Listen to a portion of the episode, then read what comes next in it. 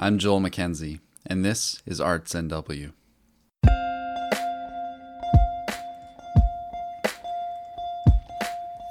You're listening to the Arts NW podcast, brought to you by the Arts Council of New Westminster and sponsored by 100 Braid Street Studios. New Westminster, British Columbia, Canada is a growing city. It's an area of land that people have lived in for thousands of years. It was and is home to the Coast Salish peoples of the Qayqayt First Nation and near to the traditional lands of many other Indigenous nations. All this land has a rich history of art and heritage. New Westminster and the name New Westminster came from Queen Victoria in 1859, named for her favorite district in London, and as the capital of the land the British once simply called Columbia. Now, with housing prices in neighboring Vancouver among the highest in the world, New West is emerging as its own, as people, especially young ones, move in. It's a city that in many ways represents the whole greater Vancouver area. It's ancient, even though colonized history often suggests it's not. The city is multicultural, where identity is often discussed and often unsettled, and it's rapidly expanding beyond its size. How can we talk about the art that's made here? This is what Arts NW is made to discover. But questions about art often don't really get to the heart of the matter. When we ask, What is your art? or worse, What is art? we're really looking for a simpler question. We're looking for a question with an answer. These questions with answers, they're what we're calling seasons. Each season of Arts NW will be led by a single question with an answer. In our first season, we're looking at inspiration. For every episode of season one, I walk with artists into a creation space. What's in that studio, that bedroom, or that patio? Why did they hang that thing? Why did they write that word? In season one of Arts NW, we ask, What's on your walls? Your idea is, is an interesting one. However, it's too uh, it's too restrictive actually because it it's it posits that everybody has stuff on their walls that is of interest to talk about. And that may not be true. That's John Oliver, a New West based composer, performer, and teacher. He's written countless pieces of music, including for the Canadian Opera Company, National Arts Centre Orchestra, Vancouver Symphony, and more. And he's won the Classical Composition of the Year award at the 2013 Western Canadian Music Awards, and he's been composer in residence at several places and he doesn't think his walls are that important. People's creative environments uh, vary uh, depending entirely on the individual. So, John brings up an important point that not everything on someone's walls is inspiring, and people don't draw inspiration from one place. And this is especially true for a musician. Where we sit isn't actually his primary writing space, it's a practice and teaching room. We're surrounded by a piano, music stands, and instruments ranging from guitars to xylophones, but also awards, paintings, and memories. Even if he was skeptical, I was curious. The question that we start with is what's on your walls? Well, that's an easy question to answer because I'm looking at the two things that are of historical interests uh, in terms of my career. And the reason they're on the wall is because they were early successes. The first is a poster of La Tribune Nationale des Jeunes Compositeurs, which is Quebecois for the National Tribune of Young Composers, which was a concert competition I won for two compositions. I was the only composer to actually be awarded two prizes. How about this other one from 1991? You said was that the season that, that you were involved in in this? Uh, yeah. The so the other is a poster of the Canadian Opera Company 1990-91 season, and the name of my first opera is there as the season closer, the Canadian Opera Company had decided to change the composer in residence program from uh, a program that would have three composers writing little mini operas to uh, invest in a single Canadian composer. And I was the first composer to be a beneficiary of that new system. So, why did John choose to hang these on his wall? Well, they are the first things, and first things are always. Uh, memorable. You know, first love is always memorable. Uh, first things are things we celebrate. Um, they aren't the greatest achievements that I've ever made, for sure. Yeah. They specifically don't inspire me. They just Yeah. simply, if I need to be reminded, uh, they remind me uh, where I started. I find in my home, I don't really look at the things on my walls that I found very inspiring when I first put them up, and then I just forget about them. They're just everyday life. Is is that? Do you get that same feeling from from any of these?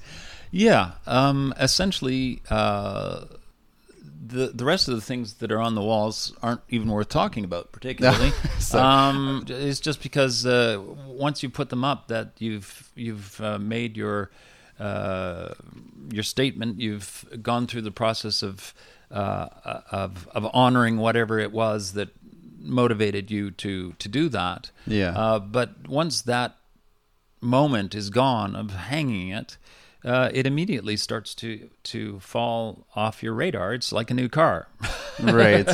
you know. Yeah. It's not a new car anymore. It's it's up on the wall now. Right. Okay, so John and I agree. We tend to forget about the things that are actually on our walls. But the thing is, we still choose to hang them up. We still keep them there. We still seek out creative, inspiring environments. So uh, the thing is that the mind of a composer is uh, always busy with making music, and so it's it's quite a uh, it's not a visual world; it's a sonic world. So Right. um, I'm certainly someone who can easily ignore my visual environment when I'm when I'm creating music. I see.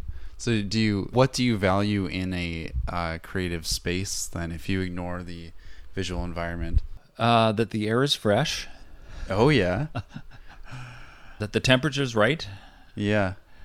and and, and that's that's about it. That's interesting. So, so you're focused on on aural and feeling and perhaps olfactory. That's it. My greatest inspiration actually happens outside the space um, after I've been working for a while and the problems are unresolved or whatever, the, the music's not entirely going. Um, I leave the space Yeah. and I go for a walk or I do something else. And uh, oftentimes it's when I leave the space that the inspiration comes. Do you think is that the the movement that that comes from, or just you need a new space?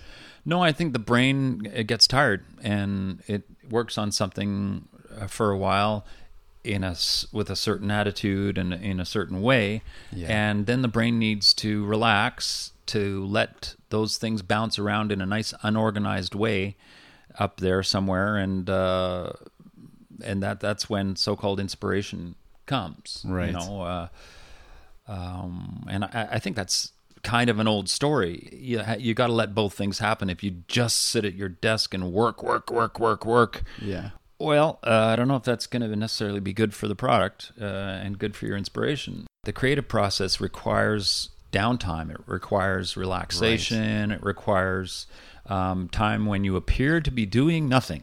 Yeah. right. Look at those lazy artists hanging around doing nothing. yeah. So if you're not from New West, or even if you are, you might be wondering why New West? Why this small town? Well, the common thread between all of these artists is this town. They all live here in a city that's becoming more filled with artists every day. John has lived in the city for years, so I wanted to know his opinion about living in this notoriously small Vancouver satellite, so to speak. Is there something inherently special about being an artist in New West?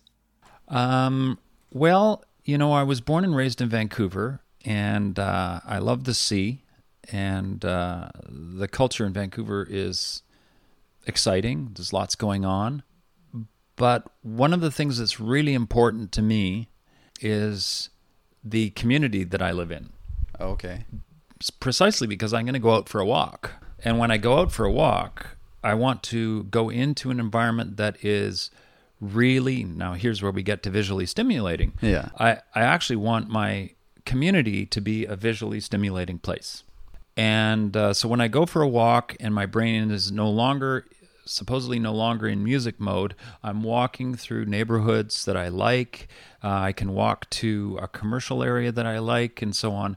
New West is perfect for that. I can walk out my front door to Queen's Park to go for a, a walk in nature, or I can walk over to Uptown. It's got all the amenities I need, you know, and uh, or go down to Columbia Street for for a different experience. This small town has everything going for it. We're going to take a moment to acknowledge our sponsor this season, 100 Braid Street Studios.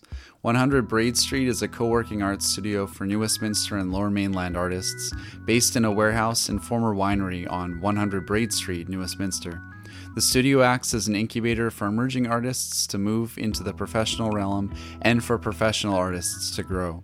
The studio encourages out of the box artistic exploration and supports the public through workshops, classes, events, and meetings. It has room for resident artists, companies looking for team building paint events, someone interested in just starting to paint, or even couples planning their wedding. Check them out at 100braidstreetstudios.com. So that's why why New West and and not Vancouver. Vancouver's big. You essentially have to drive anywhere or take transit. Uh, in New West, I can walk everywhere. It's very small, right? Yeah, small but uh, very concentrated. So for John, it's the size, and I think this is becoming more common across the world as it rapidly becomes more urbanized. More city centers or areas of concentration are emerging.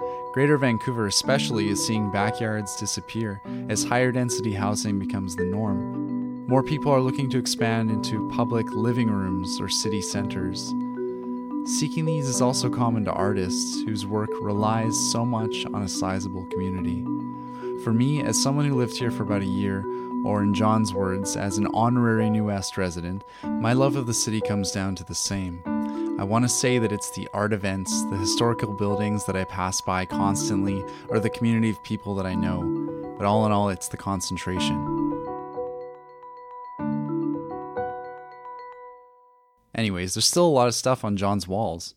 I want to talk about what's happening musically in this room. You said you have the piano that you don't you don't necessarily compose on, but I see a singing bowl and this flute, but is that flute of no importance? It's a cone. It's a Thai bamboo mouth organ.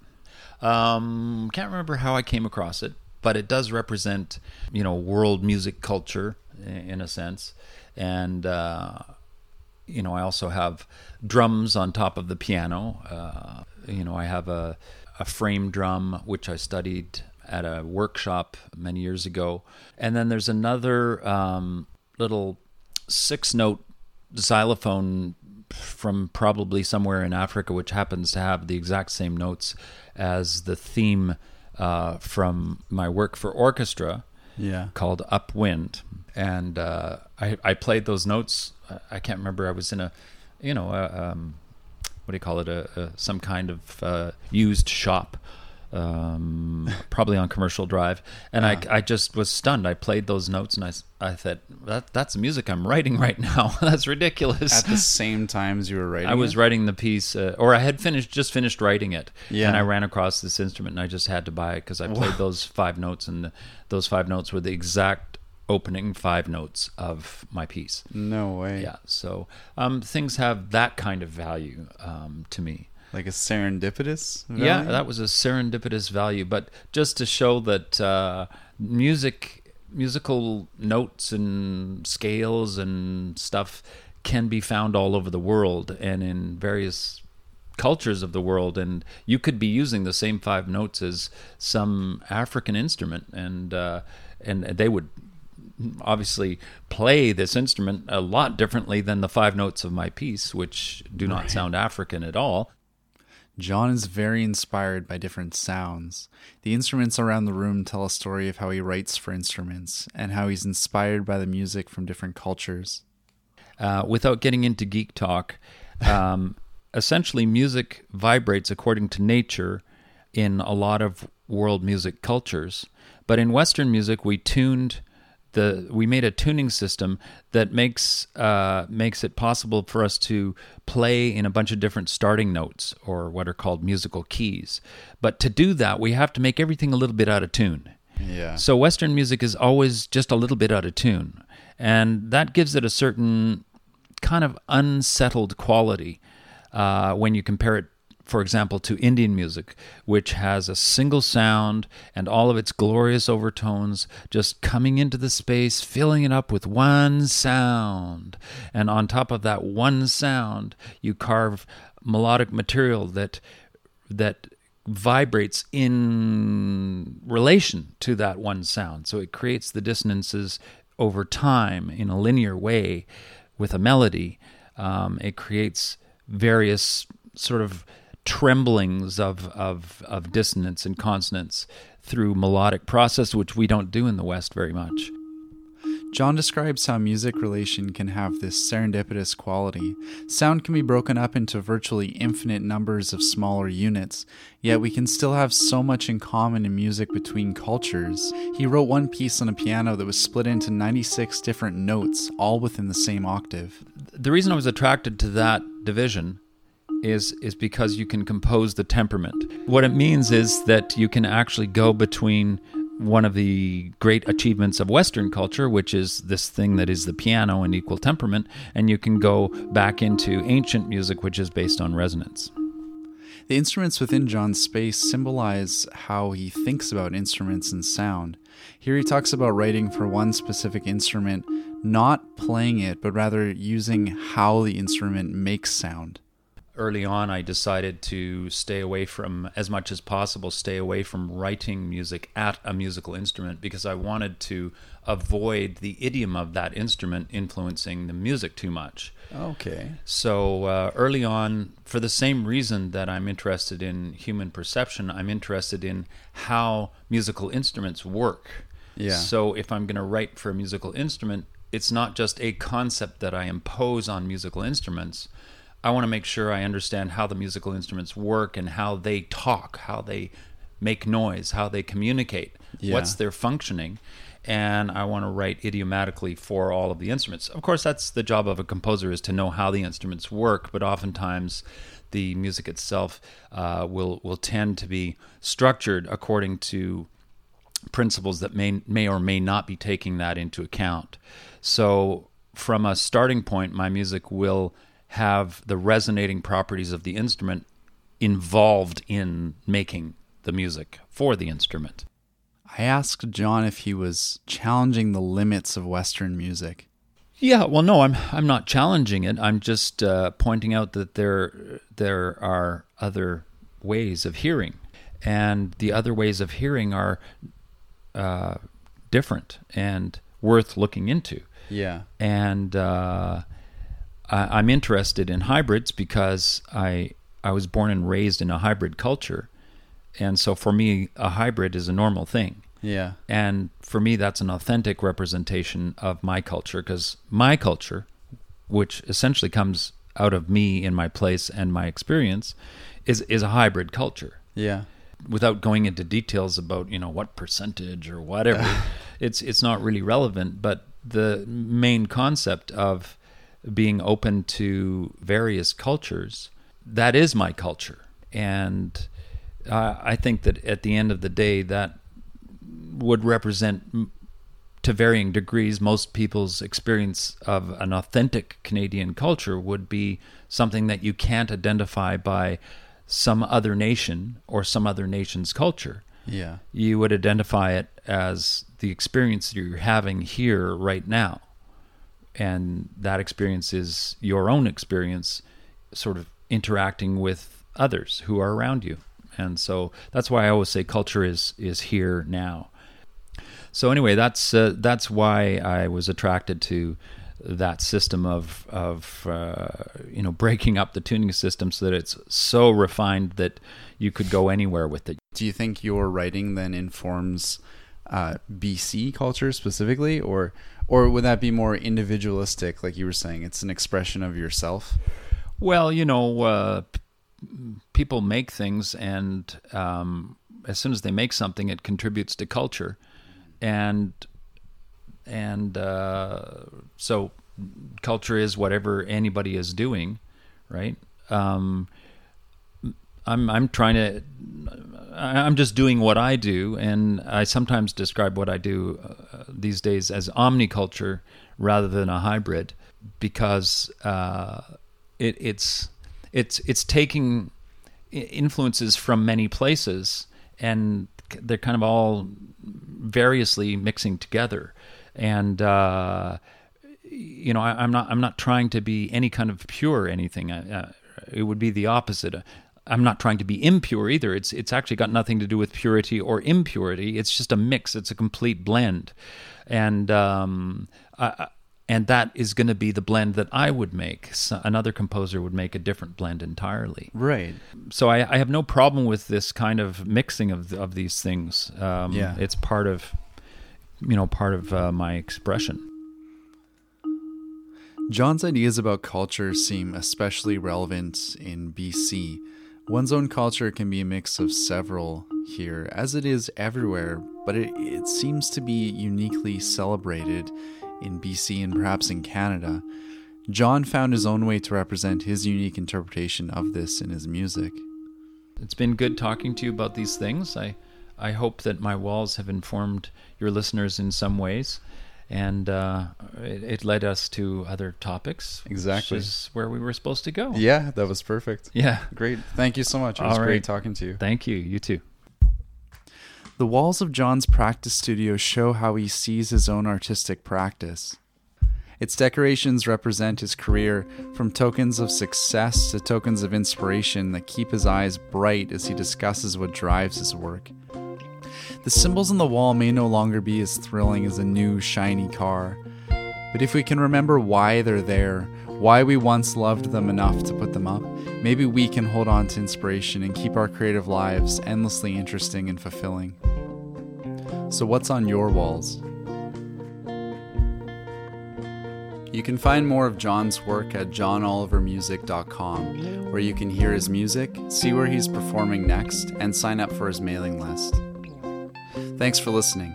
The Arts NW podcast is recorded on the unceded traditional territories of the Coast Salish peoples of the Qayqayt Nation, as well as all Coast Salish nations. We are honored to live and work here. We welcome your support of this podcast. If you'd like to make a donation, please do so at acnw.ca/donate.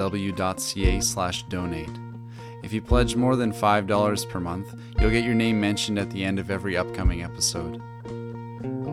I make these episodes and the music. If you want to hear more of what I do, go to joelmackenzie.ca.